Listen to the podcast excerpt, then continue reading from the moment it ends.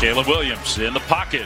Williams surveying. Williams is going to keep scrambling, now try to run for it, and he'll get there. Touchdown.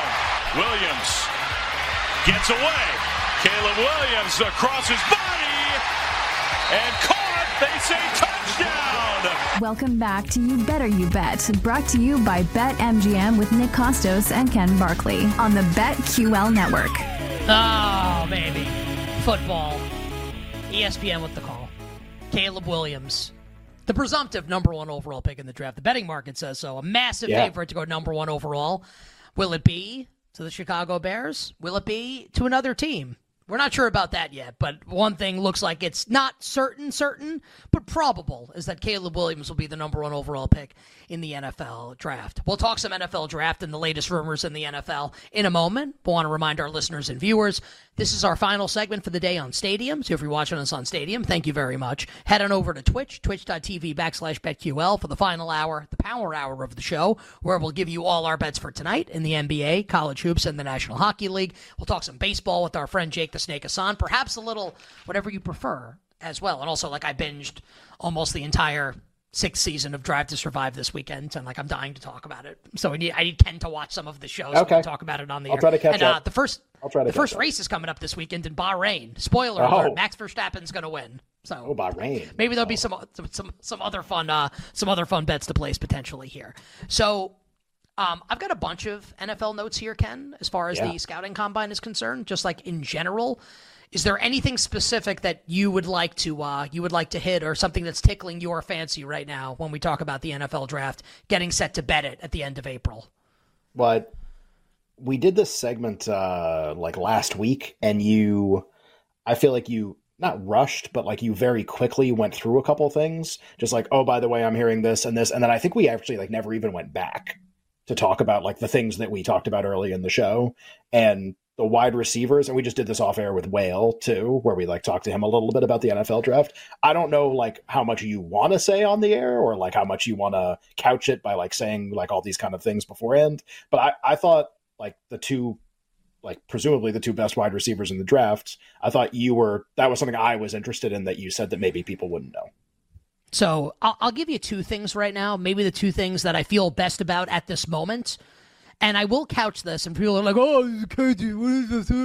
You know, okay, we're two months out, those words and and, and look, I I will say this because I worked in the league for a decade. This is lying season in the National Football League. So, like coaches and GMs, there's a lot of lying that goes on. People, including me, people a lot smarter than me, a lot more plugged in than me, have gotten fooled in the past. So, I always want to be careful that if I say stuff, I don't want this to be treated as gospel. I am not trying to report anything. Like this is not like a couple years ago on draft night where I said on the air, like I know 100% Trey Lance is going to be the third overall pick of the 49ers. Like I I knew that that I was told by someone it was indisputable. Like this is going to happen. And I said as much on the air, like we have to bet as much on Trey Lance as we can right now. It turned out he was Made about that he 10 was the third pick. Yeah, and, and and it was really awesome. So this is not that. This is just hey, there's some smoke right now.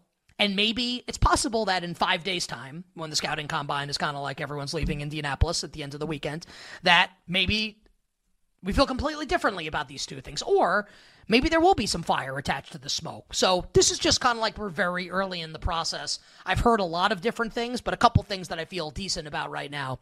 Number one would be, and I think a lot of people are saying this also, so this is not like film at 11 here.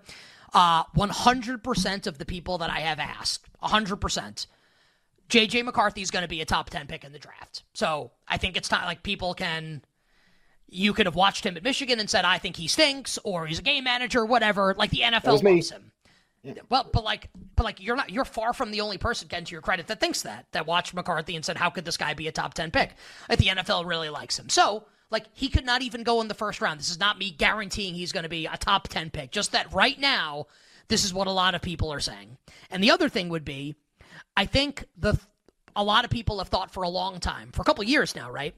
That Marvin Harrison Jr. from Ohio State was definitely going to be the first wide receiver off the board in whatever draft he entered, right? Maybe he would be the first overall pick in the right draft, right? Where there wasn't a Caleb Williams, like a generational quarterback prospect.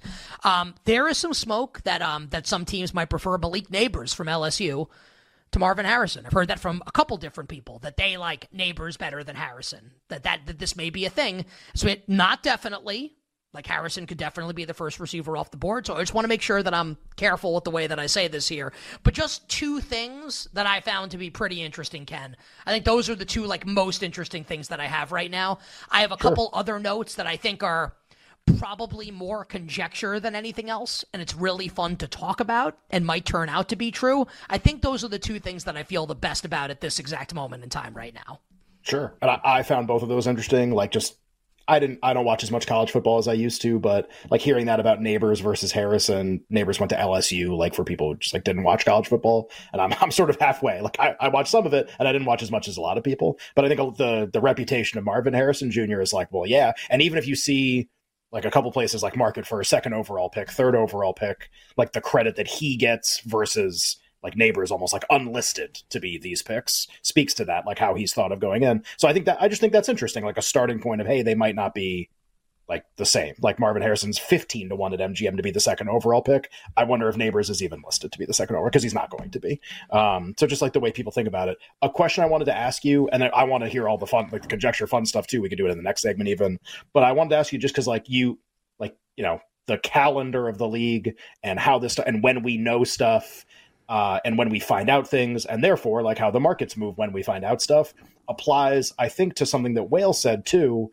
Like he said, the draft starts at two, but and the point being, like we don't know. We feel re- pretty confident who the first overall pick is going to be, Caleb Williams, but we don't have a lot of confidence who the second overall pick is going to be, e- even assuming that Washington makes that pick. Do you think? Because of because it's the Bears picking one, and there's like a chance this could get a little screwy like, do you think the second overall pick is likely, again, pencil, not pen, is it likely to be more of a down to the wire thing with like Drake Maye and Jayden Daniels and some of the other players involved, maybe just those two quarterbacks? Or do you think because, like, if Caleb gets locked in really fast, we could find out way in advance, maybe, who the number two overall pick? Like, how, how do you think that whole thing is going to play out? I guess I, I, kind of we're kind of like dealing with incomplete info. I give you my of best course. guess because because right. I don't know how Washington's going to play this. And look, like everyone, it's an open secret. Washington wants Caleb Williams. Like they they yeah. they basically came in at the eleventh hour and like stole Kliff Kingsbury from the Raiders. Caleb Williams is from DC. There is, for what it's worth, there is buzz, and this won't impact like the first overall pick in the draft market because in this scenario, Caleb Williams would be the first pick in the draft. Um, that like Caleb Williams like does not want to play in Chicago. I know Colin Cowherd said that on his show, and people were like, "Oh well, what the hell does he like?" That's like this like could actually be a thing. Now look, maybe the Bears say screw it, like we're taking you and that's it, and like you're going to play for us right. or not. I, I don't know how it's going to go, but it's possible that Washington trades up to one, and and Washington takes Caleb Williams, and this is what kind of Peter King floated in his uh, farewell column uh, for NBC Sports today, is that maybe Chicago trades down to two and then trades down again from there to another team that wants to go up and get a quarterback, in which case they would keep Justin Fields. My sense is Ken that we will know just with the way the calendar shakes up. Right. I but what about we'll Fields? Know, it's because well, Fields is the first domino, right? That's, that's exactly where here? I'm going. Yeah. That's exactly right. where I'm going. My sense is is that we will know in the next two weeks what Chicago's doing. Okay. Um, I think a decision will come on Fields at some point because, like, if you're Chicago, you actually like you can't drag this out. Like you have, like they have to make a decision at some point in the near future here, and it's either like trade Fields, and by trading Fields, you are basically announcing um, like Caleb Williams is our pick, and then Washington basically is on the clock with the second overall right. pick. And as Whale said, the draft starts there. If they don't trade Justin Fields, then it's we're open for business. I think we'll know in like two weeks what Chicago is going to do. I just think it lines okay. up. I don't think they can. I don't think they can kind of like extend this too much further than that because we're going to get is into like free agency here. Right. Is there a? Is there? It doesn't have to be like a date. Like on March eighth, I'm going to be nervous or whatever. Like will it be that we hear a lot of reporting that they're going to keep Fields? Or in your brain, is it like, well, if they don't do something in a pretty open time period, say in the next two weeks, the next three weeks, that like you're going to think they're keeping Justin Fields? Like, how is that? How is that going to work? Like, what are like, are there dates involved there? Like, how does this stuff normally go?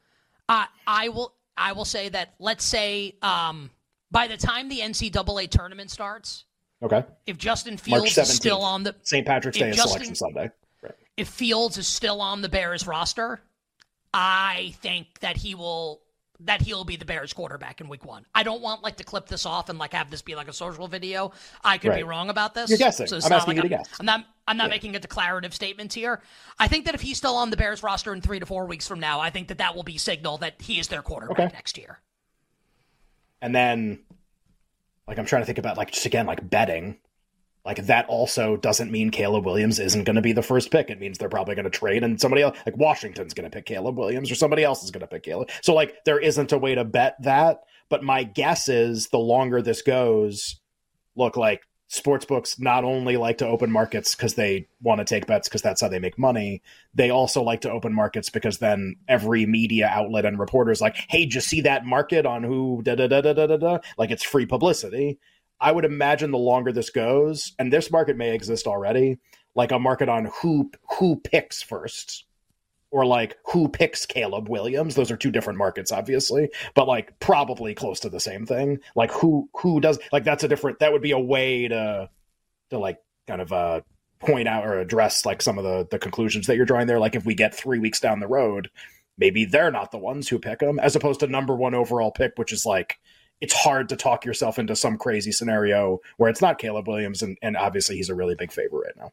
Yeah. Um. The other there are two other notes that I think are a little interesting, and it's two teams that would like to trade up to take a quarterback.